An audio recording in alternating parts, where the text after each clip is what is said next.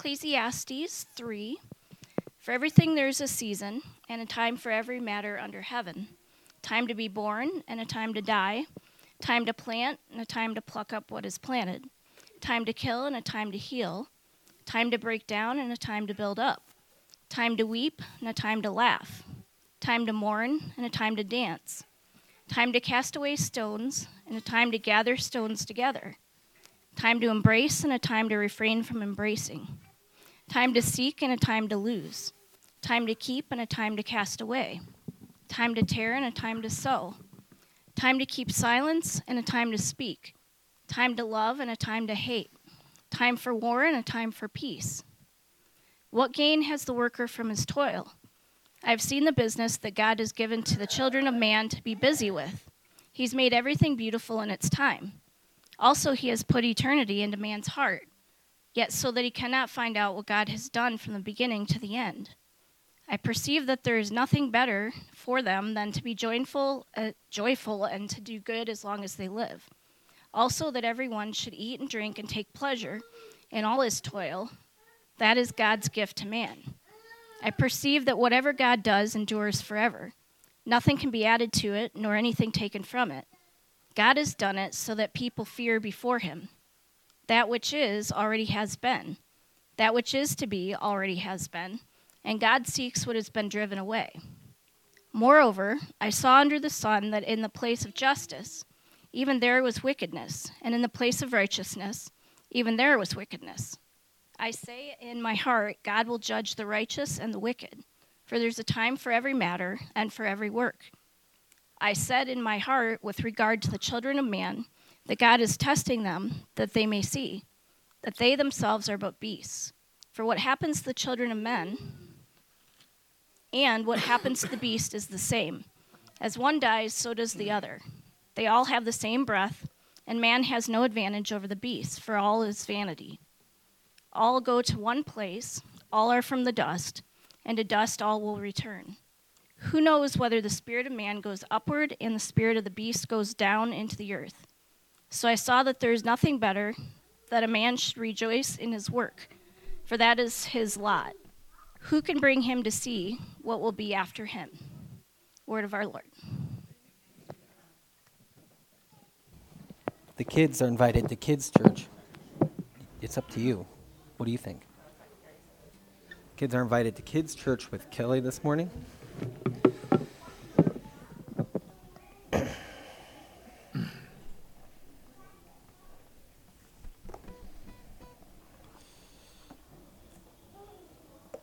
So I saw there is nothing better for a person than to enjoy their work, because that is their lot.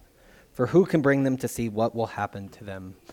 Is what the word of Ecclesiastes proclaims for us this morning. Now, um, this this portion that uh, uh, Kim just read for us uh, is famous for a song by uh, Pete Seeger and the Byrds. Pete Seeger wrote the song "Turn, Turn, Turn." Um, we are not going to hear that song from Jonathan today. And in fact, we will, we will hear the opposite of that song from Jonathan today.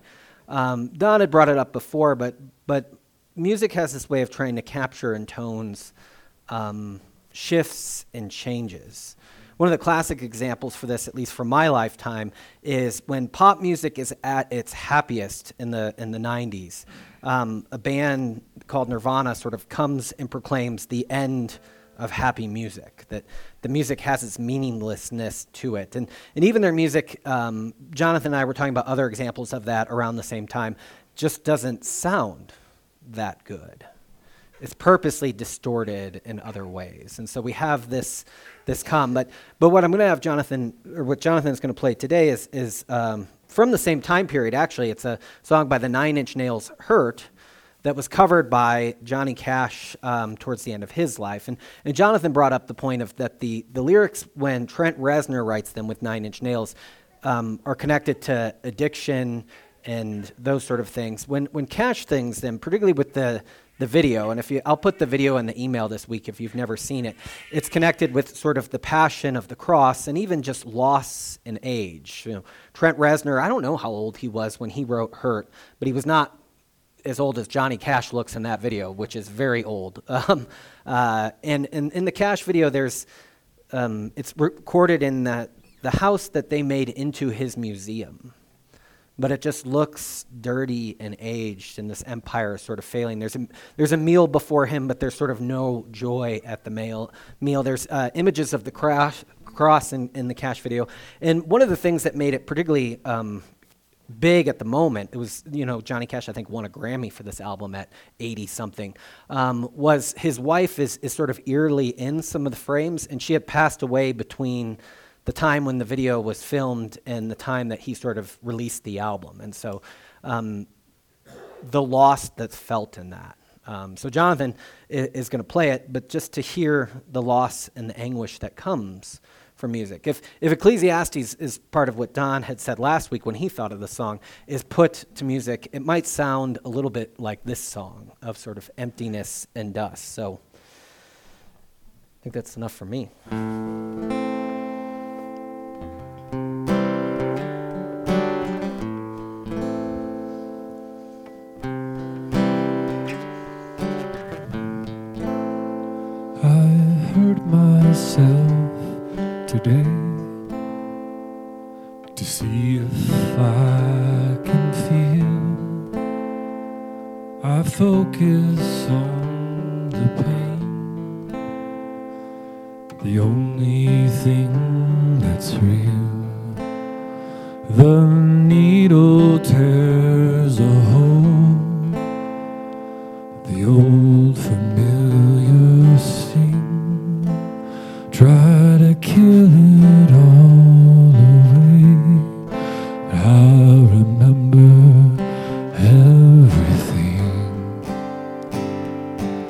Have I become?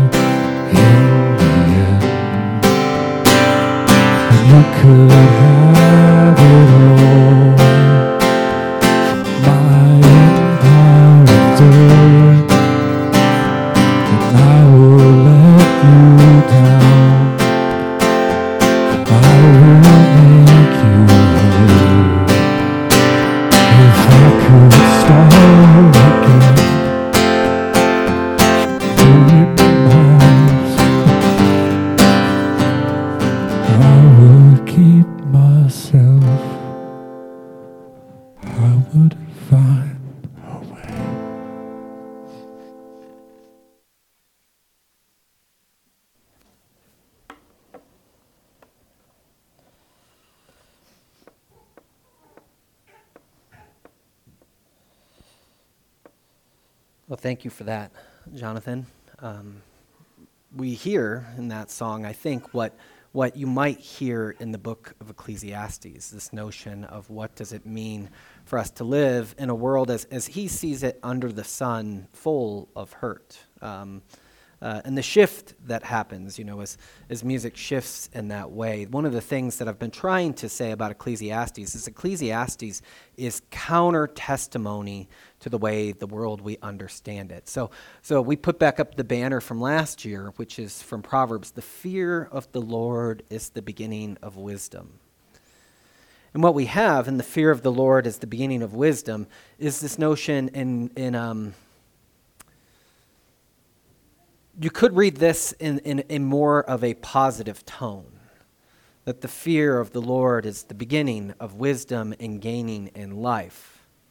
But what happens when we shift to the book of Ecclesiastes, the fear of the Lord being the be- beginning of wisdom takes on a different tone. We even see it in the passage we have today in which in which fear plays a different role, that God has sort of set humanity for fear in this way.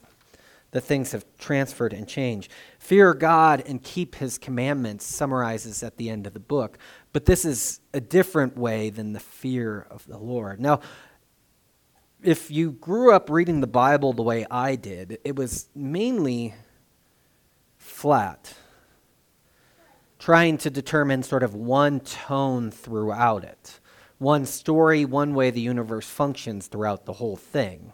Um, incidentally, if, if you're doing that, you don't pray the Psalms all that much, because the Psalms is one of the places where perhaps it's revealed that, that Scripture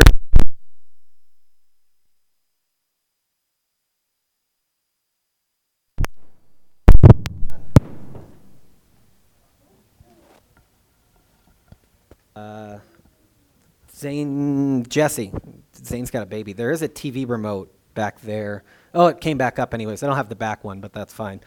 Um, meaningless, meaningless. All is meaningless with the uh, uh, the back one won't connect, Jesse. I, I, that one's a weird one. So this one's on though. Um, sorry, that can throw you off for a second um, that you, scripture became sort of this way of sort of reading it in one tone and sort of one place and in one way. Um, but I think what we find the more as sort of we grow with scripture is the more we read different parts of it and the more we actually sit in different parts of it. Is, it, it was a joke with people as we were beginning to do Ecclesiastes as I was starting this summer. People were revisiting it throughout the church and the awareness of, wow, it's much darker than when you read it in your Bible in a year plan. Because when you read it in your Bible and your plan, it's like, okay, check that one off. I'm moving forward. Uh, something about the Byrds. Um, that's a reference to the song, and now I'm on to the next book of the Bible. Like, but if you sit in Ecclesiastes, something else begins to emerge. Some other testimony about the way the world is. And so Proverbs sort of negotiated the world and to say that there's a script in which the fruitful and wise life can be found do these things, arrange your life in this way, and you will find the fruitful and wise life. That's the way the equation works. Now, I would say that there are there's counter testimony within Proverbs. There Proverbs does not deny that there are exceptions to that. There's wisdom in Proverbs that says, you know, sometimes these things don't happen. But the predominant thrust of the book is for most of you, the deal will work. And I think that's still true. I, I, Kelly and I have talked about this. It's important that counter testimony stay counter testimony and not become testimony. Um, counter testimony is not meant to say that all of life is then therefore found in exceptions to the norm. Counter testimony is to say, but what happens when it doesn't? What happens when things don't even out the way in which we thought that they should even out? What if you said you follow the script, you live your life, you find your life in this meaning, meaningful way, and yet when I add it all up, and this is the author Kohelet, uh, we've been calling the author of Ecclesiastes by the name he gives himself in the book, Kohelet, which means teacher or gatherer, several different things. But, but Kohelet's point is that, and when that doesn't happen, now, one of the things, uh, this is one of the reasons why I try to shift away from um, arguing that Solomon wrote the book. Like I said, I don't care.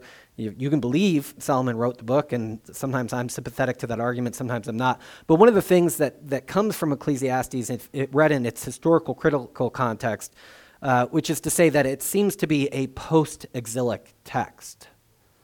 That the Jews have been forced from their land, lost their temple, and lost everything. And if that's the context in which Ecclesiastes emerges, it, it kind of gives a different tint to it. We had this deal with God. And in this land and in this place we find ourselves, all of that has been emptied. The deal has not been fulfilled. We are now um, questioning what that meant and who that is. And so the author of Ecclesiastes has this phrase that he uses several times is that this is what life looks like under the sun. This is what looks, life looks like with all that life touches.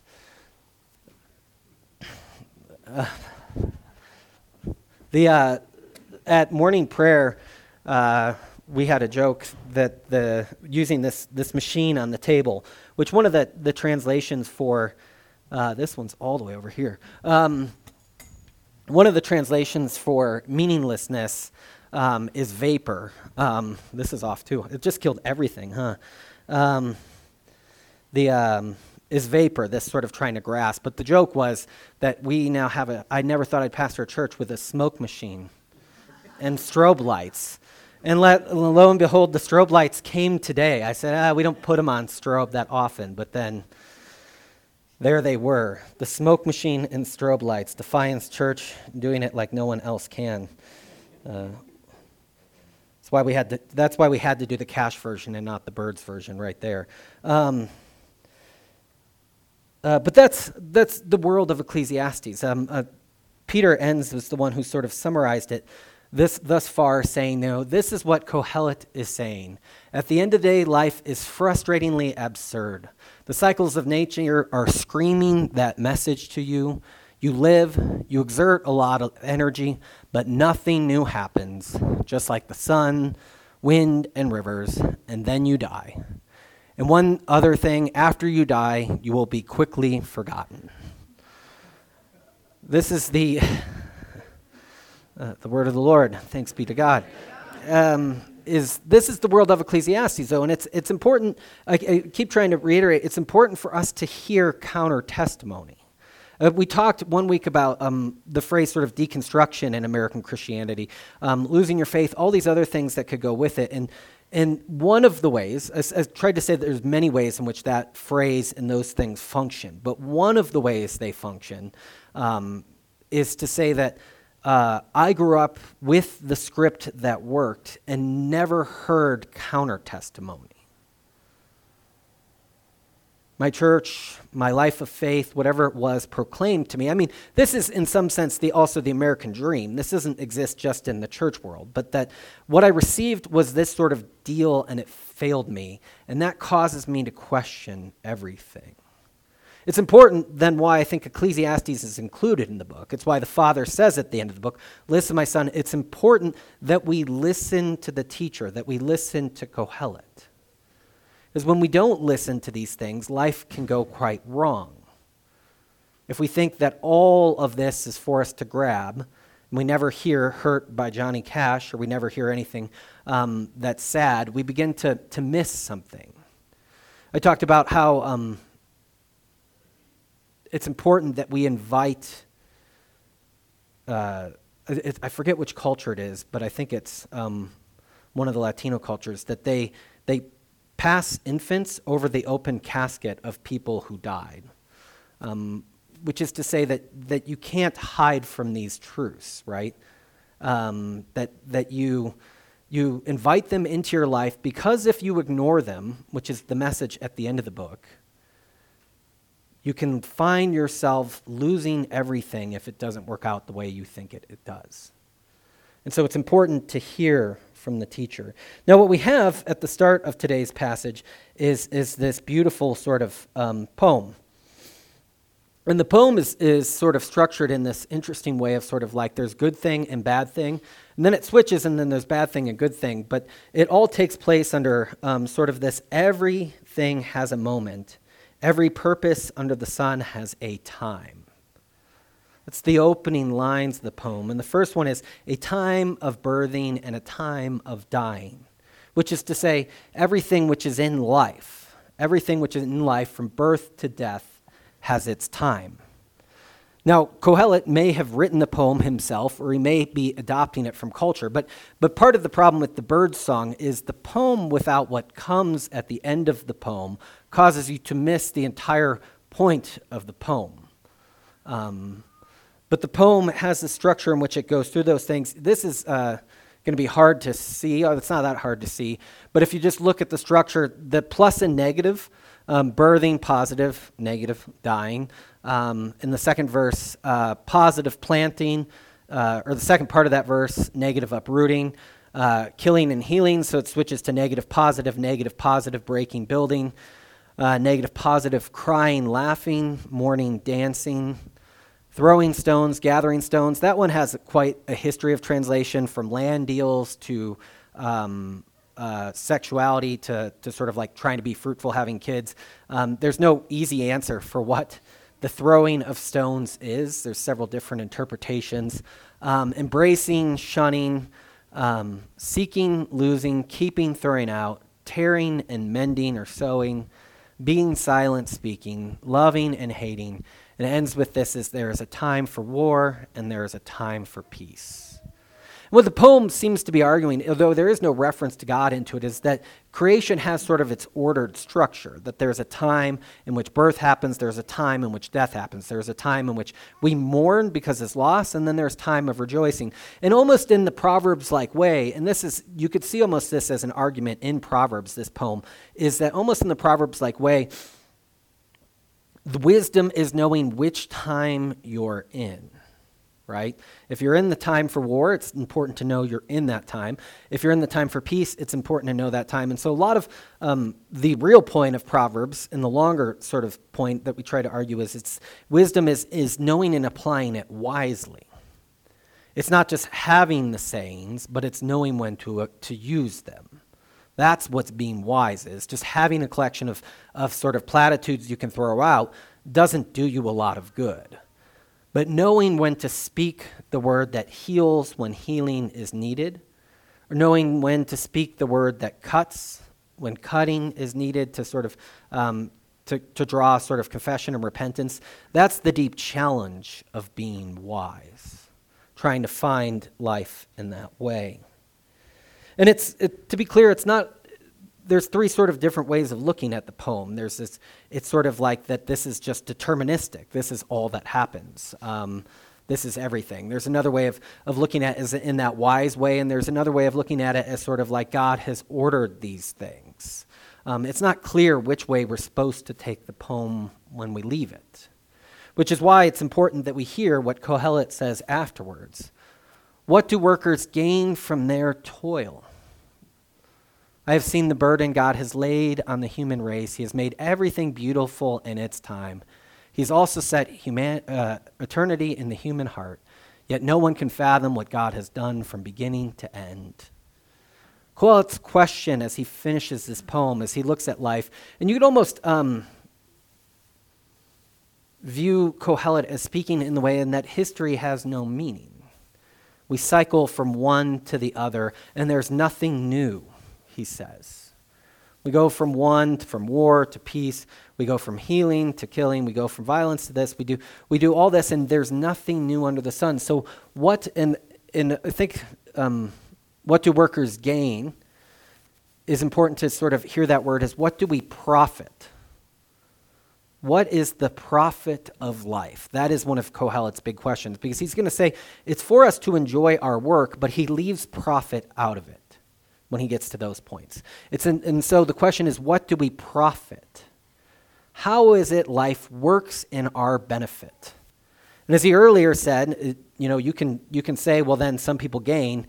And Kohelet says, yeah, but then the people who gain die. Um, what, did it, what did the end summary say? And then you're forgotten also. Um, so uh, you have this way in which he's asking the question of these times, all these things in the poem, how are we to profit in that? And he sees that oftentimes when people say, you know, God has made everything beautiful in his time and he set eternity on our hearts, it's exempting the, the, the sentence that precedes and follows. Uh, incidentally enough, this is uh, I just think comical. This, this passage is in the lectionary. The Ecclesiastes only appears in the lectionary twice, um, but this passage is on New Year's Day, which I think you know, you'd have to have a cheery interpretation of it. I don't think it really quite works unless New Year's Day is you're going to have resolutions. They might work, they might not, but you're going to die. Um, and next year we're going to read the same passage, and that's what's going to happen. Um, that would be the honest preaching of Ecclesiastes on New Year's Day, but I doubt uh, they choose the other text for that. Or they don't do the honest preaching. They say, Isn't it beautiful? Um, and so you have this, you know, er, he has made everything beautiful in his time. He has also set humanity, uh, eternity in the human heart. Um, but for Kohelet, this is a burden. It's a burden that everything is beautiful in its time to God. The eternity, the limitness, this, that one's a hard one to say, but we'll just stick with eternity as the translation is, is that you, no one can fathom what all this means. From beginning to end, we look at this and we can't figure out which way it's going and why. Humanity's limitlessness, its quest to move beyond, its quest to have rationality on the other side of life, it's the sense that it can try to make sense of it is only a burden and frustrating because we can't figure out what that actually means. And so, unlike the other animals, we look at this cycle and this world and we say, how do we profit from it? And what Kohelet says is, is that's a heavy burden for us. And this eternity in our hearts is hard because we cannot fathom what God is doing from beginning to end. Again, under the sun, we can't see these things. And so, while God can see beauty, perhaps in the order of what's there, humanity, while trying to make sense of it, only grows frustrated. Can't grasp all the meaning, can't make all of it make sense. And so, this eternity in the heart, Kohelet views as frustrating for us. Because what he sees, and this is, um, I think, important for us to see, is that he sees that uh, life has meaning when it can be lived according to a grand script and story. And what he says, looking at Under the Sun, is that there is no grand script or story that we can live in. He needs the correction that comes at the end of the book. But him looking at the material that we have at hand can't see a grand strip or story. And one of the things that I was, I was reading an article last week that, that um, as anxiety has risen in the modern world, that might be one of the, the areas in which anxiety is being caused to rise, is we don't know any more what it means to succeed or what does it mean to go or go to college or not. When I was growing up, it was like, go to college, everything will work out. fine. It, was, it worked out fine, but, but there was these deals that you could make. But what's happened in the modern world is we keep tearing down all the scripts.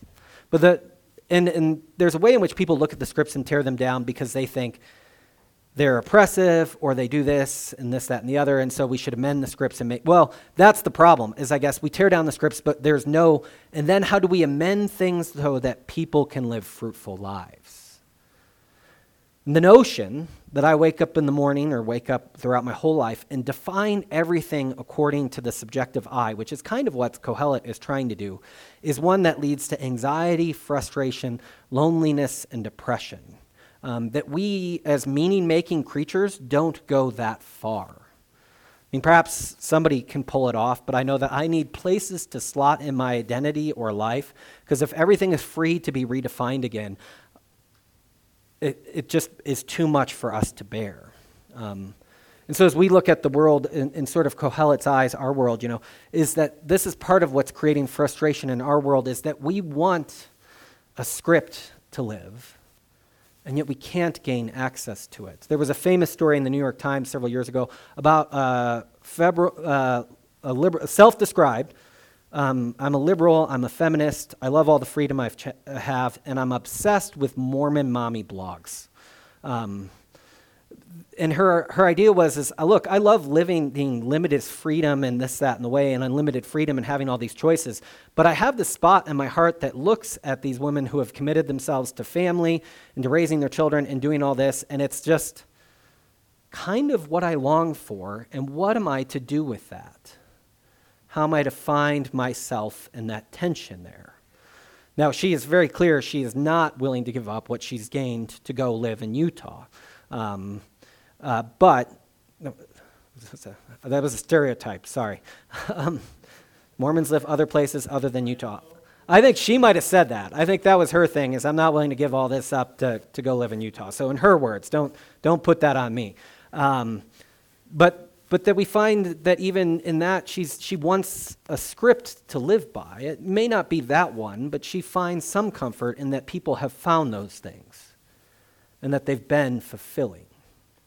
And the anxiety of the age sort of comes to her in different ways. Um, but we can't seem to grasp that. We can't seem to be able to make meaning of time in that way. And so humanity lives in this way. And Kohelet, again, he says that, that each of them may drink and find their satisfaction in all their toil. This is, this is where I was trying to be clear that here we work, but profit is not the question. How do we make a life project of ourselves is no longer it.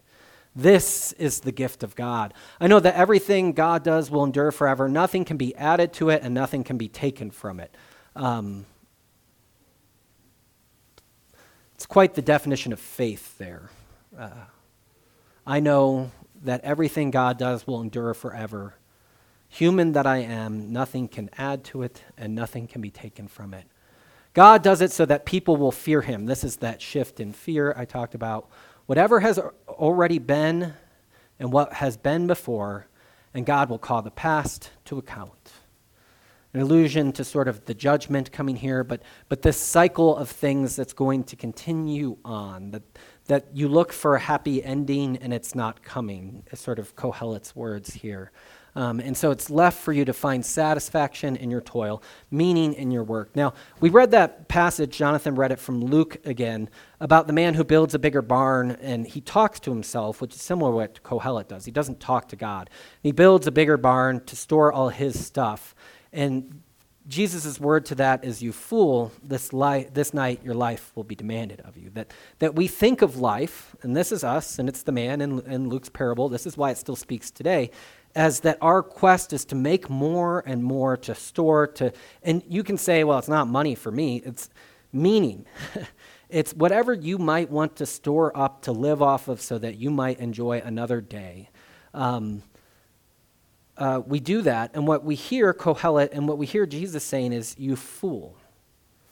We try to store up and we try to make our own ways in the world. We try to, to take control.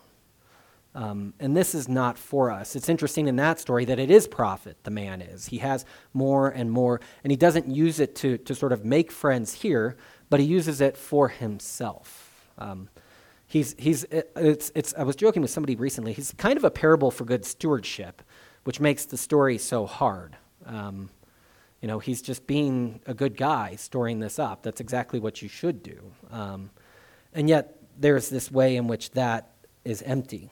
Um, uh, it doesn't provide the meaning that we need for it. The next is, is the next thing he takes up is justice, and his line on justice is interesting because he goes from justice to death again. Uh, we, he took death off the table just for a little bit, but he's back to it again.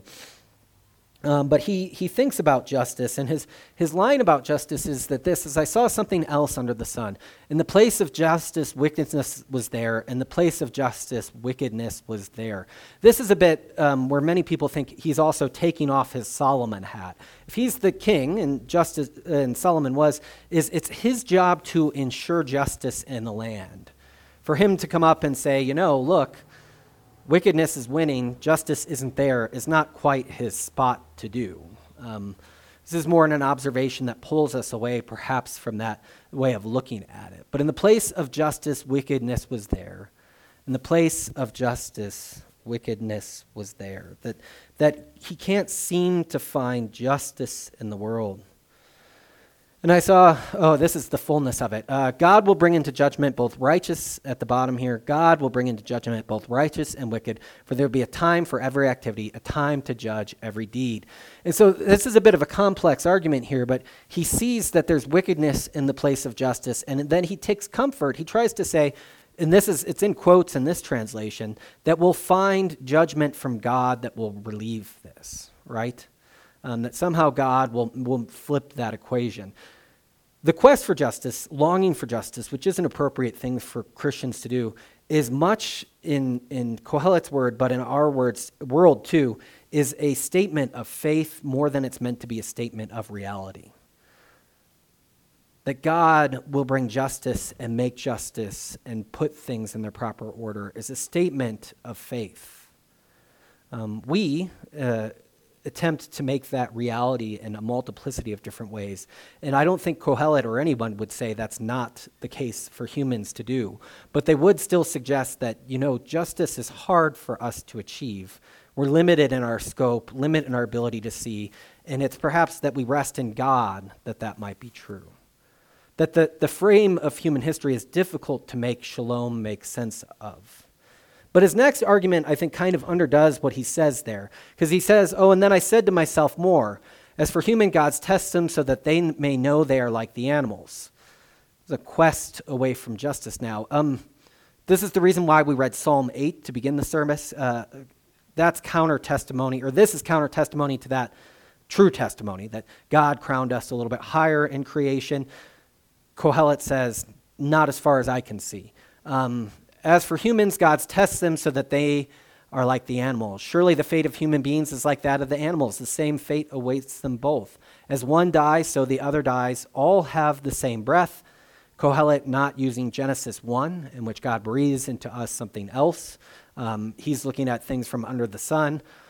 All have the same breath. Humans have no advantage over the animals. And it goes back to everything is vapor, smoke, meaningless all go to the same place, all come from dust, and to dust all return.